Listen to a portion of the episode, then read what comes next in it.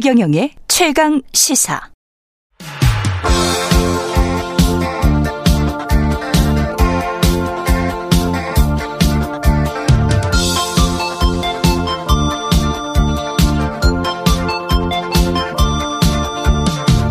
네, 젊은 정치인들과 함께하는 기운찬 코너 젊은 토론 시간입니다. 김영태 전 국민의힘 최고위원, 장경태 민주당 최고위원 자리하셨습니다. 안녕하세요. 네, 안녕하세요. 기용태입니다. 네, 안녕하세요. 장경태입니다. 예, 의원님 좋으실 것 같아요. 네. 예, 방금 전에 박순봉 기자랑 이야기했었는데 네. 뭐 1억 5천 연봉에 아. 1억 5천 평년에도 1억 5천 정도 후원금 받아서 미용실이나 사우나 갈 때도 이거 방송 나오면서 뭐 다 처리할 수 있고 영수증 그래요? 처리할 수 예. 그러신 분들이 계시군요. 저는 예. 미용실 제 돈으로 아, 내돈 그랬어요? 내산입니다. 네. 아, 내돈 내산. 네, 예. 근데 사실 뭐 후원에 1억 5천이라고 네. 하지만 1억 5천 채우기도 정말 힘들고요. 1억 네. 넘기는 의원님들이 많지도 않고요. 그 스타들만 그렇죠. 거예요? 1억을 1억을 아, 누가 아. 뭐 아니, 스타시잖아요. 민주당 스타 아니세요? 자린고비라고 해주시고. 근데 하여튼 근데 민주당의 자린고비? 초다 그 예. 지역 사무소가 보통 한, 예. 한 달에 한 천만 원씩 들어가기 때문에 1억 2천 정도는 이 구경도 못한 돈이에요 거의. 그래서 아. 한 나머지 아, 왜냐면 사, 사무실 사무소가 그럴 수밖에 없고. 거기에 다 완전 돈, 이 돈이 이제 많이 들기 때문에 왜냐면 뭐 직원도 있어야죠. 그렇죠, 그렇죠. 뭐 그다음 뭐 사무실 임대료 300, 뭐 조기 축기 알아, 알았어요. 그래요. 알았어요. 네, 알았어요. 또 우는 소리 하지 마시고. 네. 그 말씀하시자마자 갑자기 장태 의원님이 여기 KBS 물통을 갈아주시더라고요. 정수기에 물이 비었다고. 제가 노동을 했습니다. 예. 땀 흘렸습니다. 예. 일단 G7 회담부터 평가를 해보겠습니다. 김태혁 국가안보실 1차장은 우리 윤석열 대통령의 국제적인 인기가 상당히 좋구나 하는 걸 느꼈다. 이분은 잘 느끼시네. 예, 어떻게 보세요?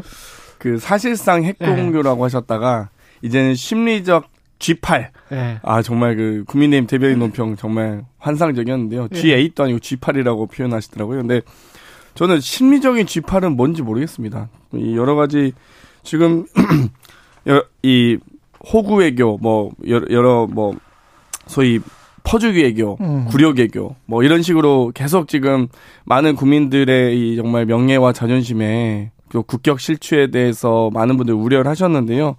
거기에 대해서 이- 이 바이든 미국 대통령께서 룬 대통령, 룬 프레지던트라고 하지 않았습니까?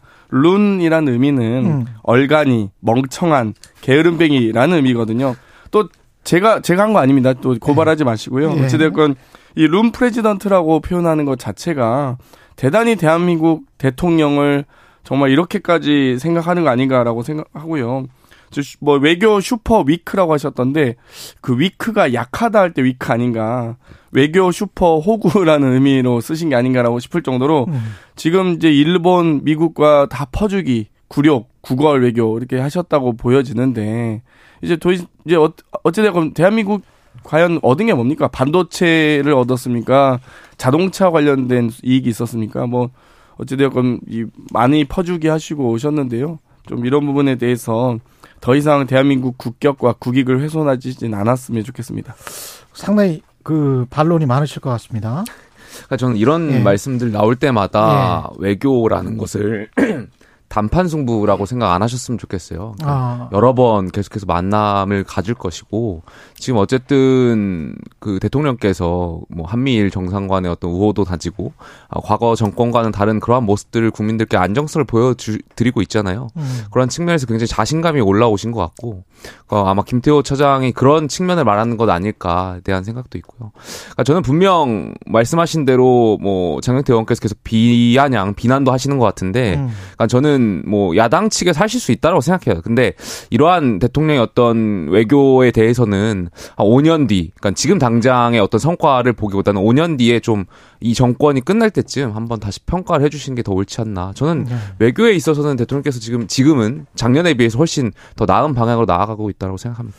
근데 뭐 5년 이게 기다릴 필요가 있나요, 뭐. 룬이라는 거는 윤을 잘못 이 부분이 약간 좀 그런 바이든 대통령이 이런 실수를 말 실수를 많이 하잖아요. 그래서 윤을 잘못 발음한 것일 수도 있겠습니다. 제가 보니까 아, 아니 저는 오히려 LON하고 YON하고 약간 저는 영어로 이제 때문에 예, 그러니까 풍자하신 거라고 봐요. 그러니까 풍 저희는 그러니까 저희도 예를 그건 들면 아닌 것 같아. 내 내가 보니까 근데 지금 근데 이걸 대통령 미국 대통령의 실수다라고 하기에는 예. 그러면은 미국 대통령께서 사실 공식적으로 사과하셔야죠 이 정도는. 이분은 말 실수를 자주 해요. 근데 이게 예, 말 아니, 말이 좀 흐, 대한민국 흐르- 대통령한테 얼간이 대통령이라고 표현했는데 그러면 미국 대통령이 그러면 사과해야 되는 거 아닙니까 이걸? 종, 아니, 공식적으로 아니, 아니, 그, 런 뜻은 아니었겠죠. 아니 그 왜냐하면 문맥상 이렇게 보니까 그런 말이 나올 그런 문맥이 아니야. 처음에 이렇게 말할 때 그런 거라서 제가 보기에는 약간 좀 확장 해석이지 않나. 뭐 그런 생각도 들고요. 예. 뭐 그러니까 이런 표현 이후에 네. 갑자기 대한민국 언론이 많은 기사들이 쏟아져 나오더라고요. 예. 미국 대통령 말실수 이러면서 참 아무튼 참 가지가지 한다 싶습니다. 네. 예. 그리고 노무현 전 대통령 추도식에는 그 뭐 여야가 다 노무현 정신을 기억하자. 근데 의미는 약간씩 다 다른 것 같고요. 예. 아무래도 뭐 노무현 대- 전 대통령께서 강조하던 게 이제 화합하고 동서 통합 이런 것 아니겠습니까? 그래서 그러한 의미에서 아마 지금 정치권에서 많이 부족한 부분이 아닌가 싶고요. 그런 의미를 다시 한번 되새겼으면 좋겠고 음. 또한 반칙 없는 세상, 뭐 특권 없는 세상 같은 것을 또 꿈꾸셨잖아요. 그러니까 과연 지금 민주당의 물론 이제 국민의힘에서도 반성해야 될 지점이 있겠지만 민주당의 안에서 지금 벌어지고 있는 그런 행태들이 과연 노무현 전 대통령이 바랬던 것은 아니라고 저는 생각되는데 아마 그러한 지점에 있어서 민주당이 더 반성해야 될 것이 많지 않나 그렇게 생각해 봅니다. 예. 노무현 대통령께서는 저도 정말 이 2009년 당시 연결시장을 지키던 때가 기억나는데요. 제가 운구 차량도 수행했었기 때문에 이 검찰의 보복 수사로 인한 정말 어, 이 슬픔이었다는 게 모든 국민들이 알고 계시고요. 어, 정말 이, 이 돌아가신 지 이렇게 긴 또 짧지 않은 시간이 흘렀음에도 불구하고 어, 두 번의 또 정권 교체가 있었음에도 불구하고 아직도 검찰에 의해서 행해지는 이런 무리한 수사, 어, 이렇게 답정너 수사 이런 부분들이 좀 이제는 좀 대한민국 사회에서는 좀 사라져야 돼. 어, 오랜 정말 약습 아닌가 싶습니다. 음.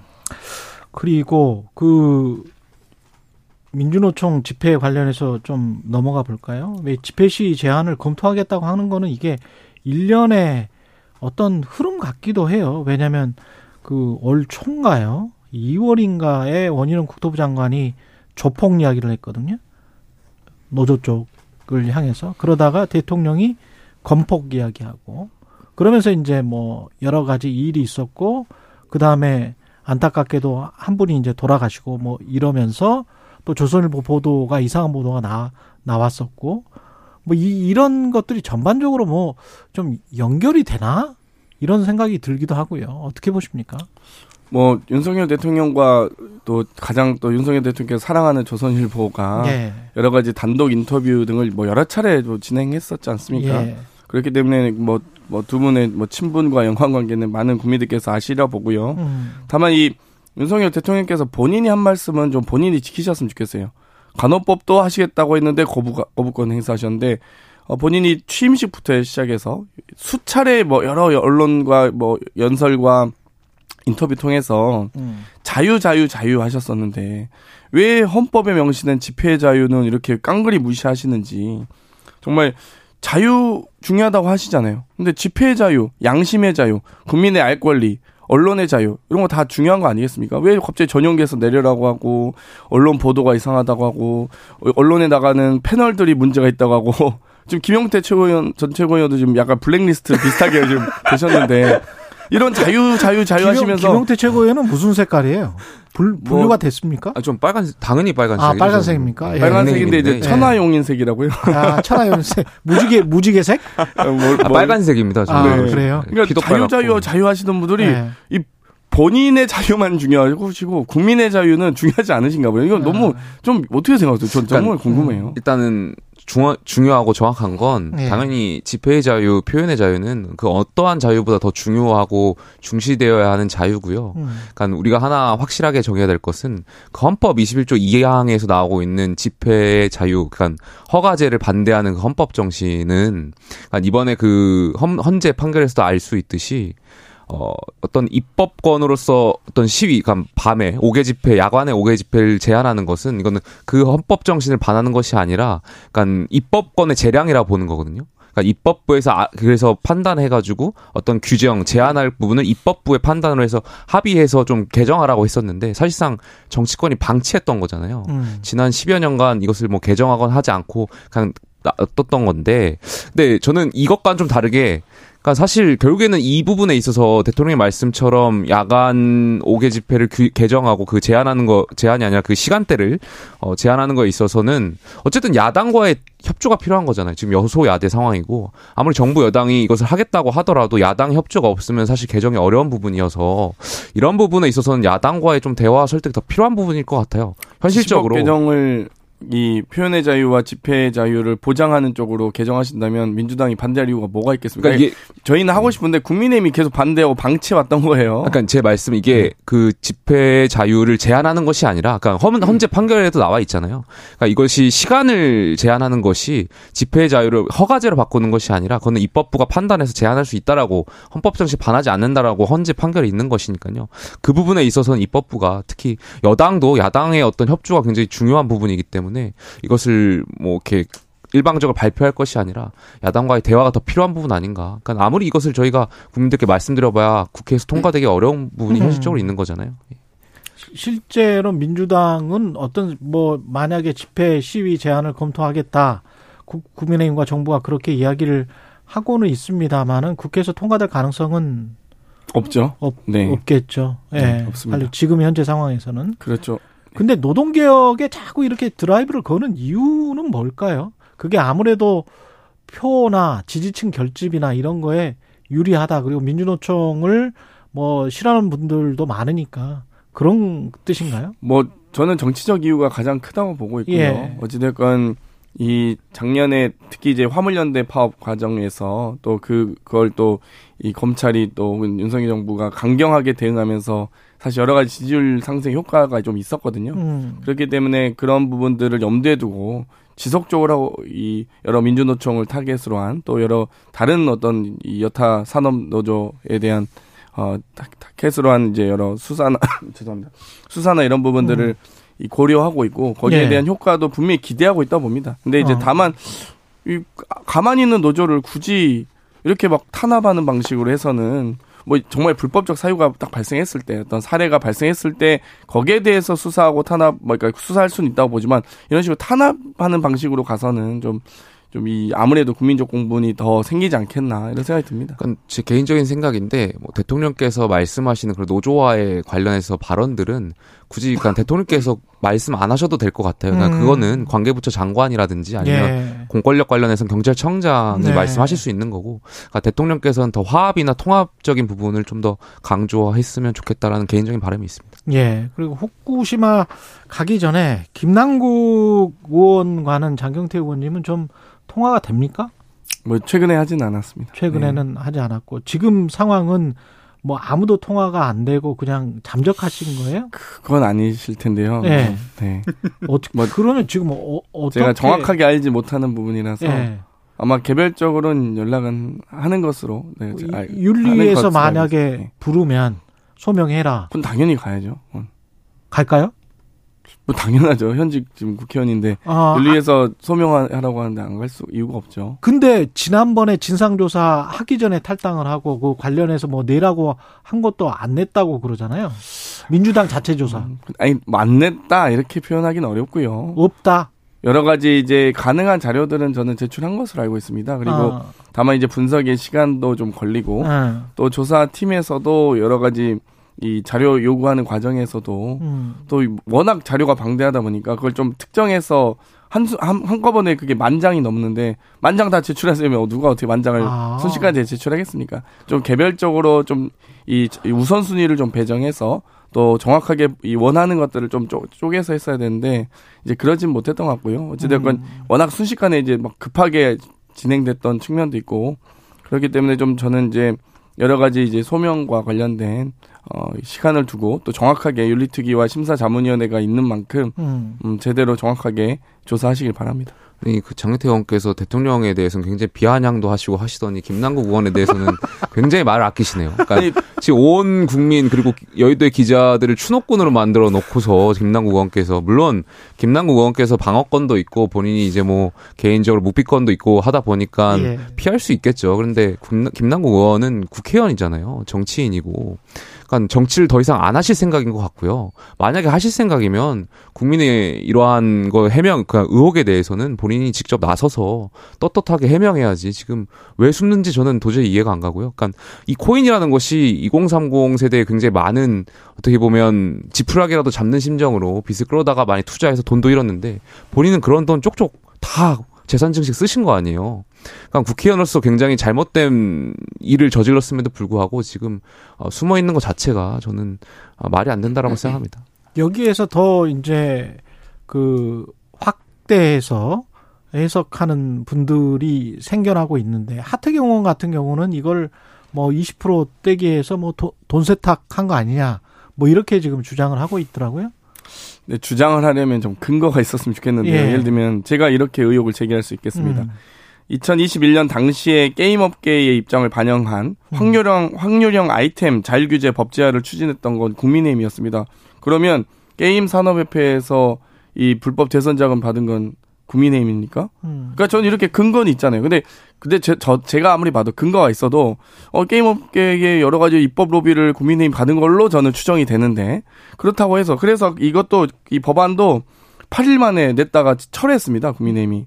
그러면 제가 보기에는 이거 대단히 입법 로비가 있었던 걸로 보이는데 그렇다고 해서 제가 대선 자금이라고 주장 안 하잖아요. 그러니까 좀 주장을 하시려면 근거를 좀 가지고 예를 들면 자금 출 자금 흐름이 뭐 이 대선으로 들어갔다거나 뭐 이런 근거가 있어야 되는데 구체적이어야 된다. 근거가 없이 그냥 아니 뭐 코인에서 돈을 좀 벌었다. 근데 그 시기가 뭐 대선에 좀 맞물려 있다. 음. 그러면은 다 대선 자금입니까? 그러니까 이렇게 좀 주장해서는 안 되죠. 예. 저도 그 부분은 되게 조심스러워야 된다고 생각해요. 의혹 제기하는 데 있어서 굉장히 신중해야 된다고 생각하고 있고. 아니, 그리고 상식적으로 이재명 대표가 굉장히 노련한 사람일 텐데, 김남국 의원한테 상식적으로 그걸 맡기겠습니까? 음. 저는 아닐 거라고 생각합니다. 그리고 이게 지금 가상화폐 투명화 법안이 입법돼서 오늘 본회의에서 처리 가능성이 꽤 높고 이렇게 되면 혹시 또 나타날까요? 제2의 김남국?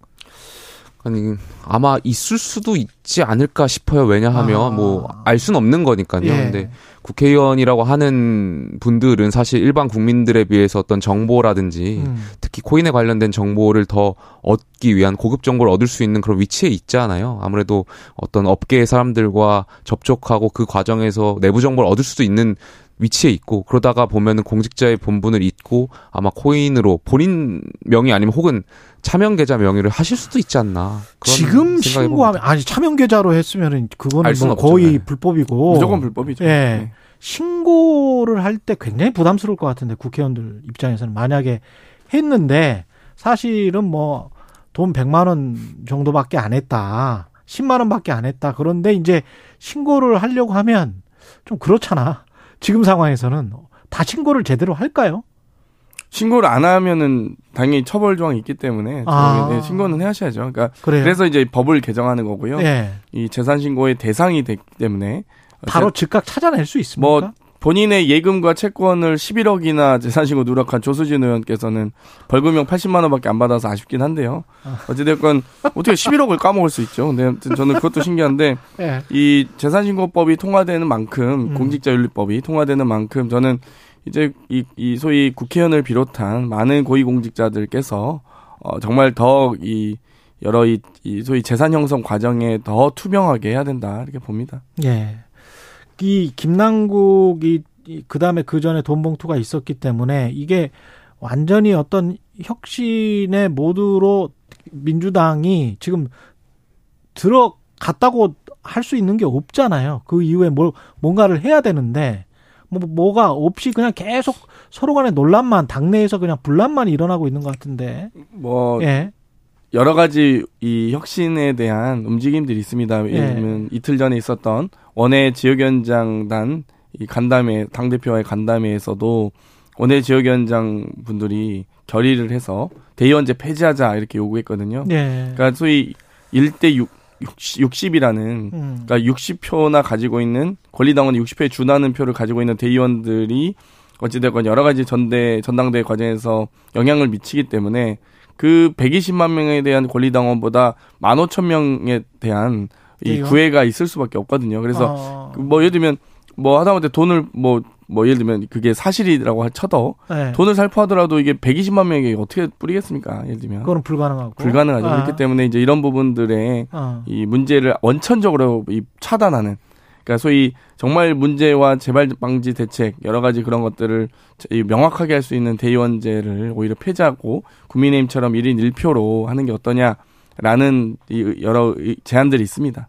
차라리 뭐 국민들한테 다 그냥 공천권을 줘버리는 거 어떻습니까? 정당 이 민주당은 지금도 당원 50% 국민 50%가 이 사실상 시스템 공천 룰로 확정돼 있는데요. 예. 국민의힘은 이제 그 공천 룰이 좀이 무분별하게 막 바뀌니까 아, 저희도 뭐 7대 3 있습니다. 7대 3? 7대 3이에요. 경선할 때는 아, 경선할 그래요? 때는 국회의원 공직자. 근데 지금은 공천은 이제 윤리위가 하시는 것 같더라고요. 당원과정 이제 1년 주면 뭐 오픈 공천- primary냐 closed primary냐 이거는 뭐 저는 지역별로 다 차등해서 예. 할수 있다고 생각되고요. 근데 예. 결국에 7위 어디예요? 7위 당원? 아 7대 3은 저, 저 죄송합니다. 제가 전당대회인데 그 전당대회 5대 룰이죠. 5 그러니까 당원 당규에 5대 아, 5로 있었던 것 5대 5. 같습니다. 예. 예. 그러니까 경선 거의 안 하시던데 국민의힘.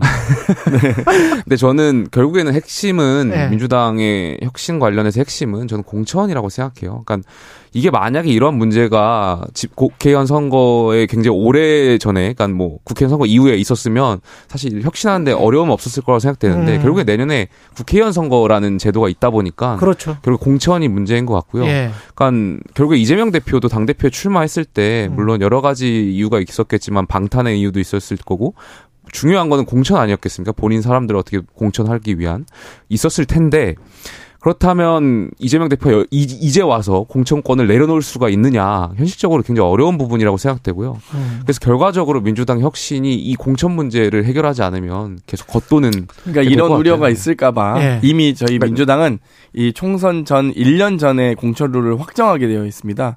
그리고 그래서 이제 공천 TF 단장을 이계호 의원님께서 맡으셔서 공천 TF 이미 단장. 저희는 공천 룰을 확정지었습니다. 저희는 특별 당규라고 해서요. 전 당원이 투표를 해야지만 제정하는 특별 당규가 있습니다. 그래서 공천 관련된 모든 룰, 경선을 원칙으로 한다. 그러니까 음. 인위적인 컷오프를 할 수 없게 하는. 그러니까 이재명 당대표가 예를 들면 공천권을 막 행사하려고 해도 컷오프나 이런 것들이 이 권한이 있어야 되거든요. 근데 그 경선을 원칙으로 하는 절대 인위적인 컷오프 할 수 없도록 이 시스템 공천 룰을 확정했고요. 거기에 대해서 또 뭐 소위 언론에서 표현하는 비명계 의원님들이 다, 이 다수가 들어간 공천 TF에서 제정했기 때문에 저는 뭐 이제 지도부가 뭐 인위적인 컷오프 할 수가 없습니다, 우리 당은. 저- 윤건영 의원이 당 지도부 권한을 다 내려놔야 한다. 혁신위원장이시잖아요. 네. 혁신의 정권을 다 위임해라. 그러면 장경태 의원님이 정권을 다 갖게 되는 것 같은데 그쪽 그런 생각은 없습니까? 그런 논의 같은 거는. 근데 예 어떻습니까? 혁신과 관련된 그 거의 뭐 저도 이 한 거의 한 50여 개에 가까운 의제를 다 정리했고요. 예. 이제 언제 이거를 어 사실 이제 이 여러 혁신이 과정에서 논의 과정에서 이 공천과 관련된 것들은 매우 민감했기 때문에 뭐 언론에 보도되고 그것들이 뭐 여러 가지 강성에 휘둘리냐 어떠냐 이런 논쟁이 있었는데 음. 공천 이제 룰은 확정됐기 때문에 이 나머지 공천과 이 별개의 혁신안들은 지금 제안도 하고 공식적인 절차를 밟아 나갈 예정입니다. 예. 그 시기를 저희가 보고 있었던 거고요. 또 그 이 그 시 그 시기에 공천 룰 확정 이후에 혁신안을 좀 발표하고 싶었는데 어 그때 이제 여- 여러 가지 이제 논란들이 있으면서 죄송합니다. 논란들이 있으면서 못했고 음. 그래서 그런 혁신안 또한 근데 당의 어떤 당원 당규 개정 절차에 준해서 따라야 됩니다. 음. 정식 절차가 있기 때문에 그 절차를 다 패싱해서 이 당원 당규를 개정할 수는 없거든요. 예. 그렇기 때문에 뭐 윤건영 의원님께서 얘기하신 것도 이 지도부께 지도부의 정권을 내려놓을 만큼 예. 혁신에 대해서는 지도부의 어떤 권한 이런 것들까지도 충분히 혁신 동력을 만들어야 된다라는 이 당에 대한 충심이라고 봅니다. 공천 혁신안이라는 것이 굉장히 뇌수술 같은 거라고 저는 생각해요. 예. 굉장히 복잡한 거거든요. 예. 예를 들면 이런 거예요. 지금 이성만 윤관석 의원과 관련해 가지고 음, 돈봉투 전당대회 의혹에 돈을 수수했다고 특정되는 의원들 그렇죠. 의혹이잖아요. 예. 한 이분들에 대해서 민주당이 과연 공천을 공천 어떻게 주거나. 말 거냐 이 부분부터 네. 시작해 가지고 네. 이 의혹만으로 만약에 공천을 안 준다라는 결정을 하게 되면 결과적으로 다른 사안에 대한 음. 뭐 것들 다른 의원들 개병 의원 이건 말고 다른 케이스에 대한 의원들을 어떻게 할 거냐. 그렇죠. 결국엔 이재명 당대표가 기소된 상황에서 어떻게 할 거냐. 그러니까 여러 가지의 케이스들이 있기 때문에 예. 굉장히 복잡할 겁니다. 아니 저희 공천론은 확정됐고요. 음. 그리고 그 국민의힘과 다르게 국민의힘은 탈당했다가도 조용히 주도세도 모르게 막 복당하시잖아요. 저희는 1년간 복당이 금지되어 있는 당입니다. 그렇기 때문에 아주 다르죠. 윤관석, 이성만 의원님은 지금 탈당하셨고 아. 지금 총선이 1년이 안 남았잖아요. 예. 그렇기 때문에 국민의힘 탈당은 뭐 지금 박덕흠 의원, 전범 의원 다 복당하셨잖아요. 예. 뭐 그런 당이 어디 있습니까, 진짜. 예. 그렇게 말씀해 보신들 문턱이 그렇게 정치자 낮아서 되겠습니까? 여러분들께서 음. 민주당의 최근의 탈당 사태, 꼬리 자르기 사태에 대해서 아마 어. 구- 그 민주당 입장에선 지금 사실상 탈당은 내년 총선 불출마입니다. 그렇기 음. 때문에 완전 국민의힘과는 다르죠. 윤리위가 1년간 징계 주는 그런 당하고는 다르죠. 예. 뭐 한 1분밖에 안 남았는데 후쿠시마 오염수는 이렇게 접근할 수밖에 없나요? 그러니까 저는 대통령께서 네. 그또 정부 여당에서 이 시찰단에 대해서 굉장히 우리 국민들께 안심을 드리기 위해서 과학적으로 검증하기 위해서 보낸 거라고 생각되는데 음. 그것이 결과적으로 국제 정치상에서 좀 정무적으로 꼬여 있는 것 같아요. 그러니까 IAEA 결과랑 만약에 케이스를 생각해 보면 이 시찰당의 보고서 만약에 다르게 나왔을 경우 어떻게 대처할 것이냐부터 시작해가지고 굉장히 여러 케이스가 있는데 오히려 IAEA 결과를 좀 더 기다려봐야 되지 않나 이렇게 좀 아니 우리. 저는 이거 진짜 심각하다 보는데 어제 과방에서도 여러 논란이 있었지만 이 묻지마 관광도 아니고 시찰단이 누가 가는지 어디로 가는지 일정이 어떻게 되는지 민간 전문가 포함하려고 했던 일본 측이 반대한 너 빼고 그 무슨 시찰입니까? 관광하러 가는 것도 아니고 대한민국 과학자 중에 누가 2박 3일 만에 방사능 수치 다 분석해서 오는 올 수 있는 과학 기술이 있습니까 지금? 그러니까 정말 이거는 더 투명하고 더 정확하게 했어야 되는데 다 깜깜이로 지금 아무도 묻지마 묻지마 관광하듯이 하고 계시잖아요. 심각합니다 이건 정말. 예. 여기까지 듣겠습니다. 김용태 전 국민의힘 최고위원, 장경태 민주당 최고위원이었습니다. 고맙습니다. 감사합니다. 예, 5월 25일 목요일 KBS 1라디오 최경련의 최강시사였습니다. 고맙습니다.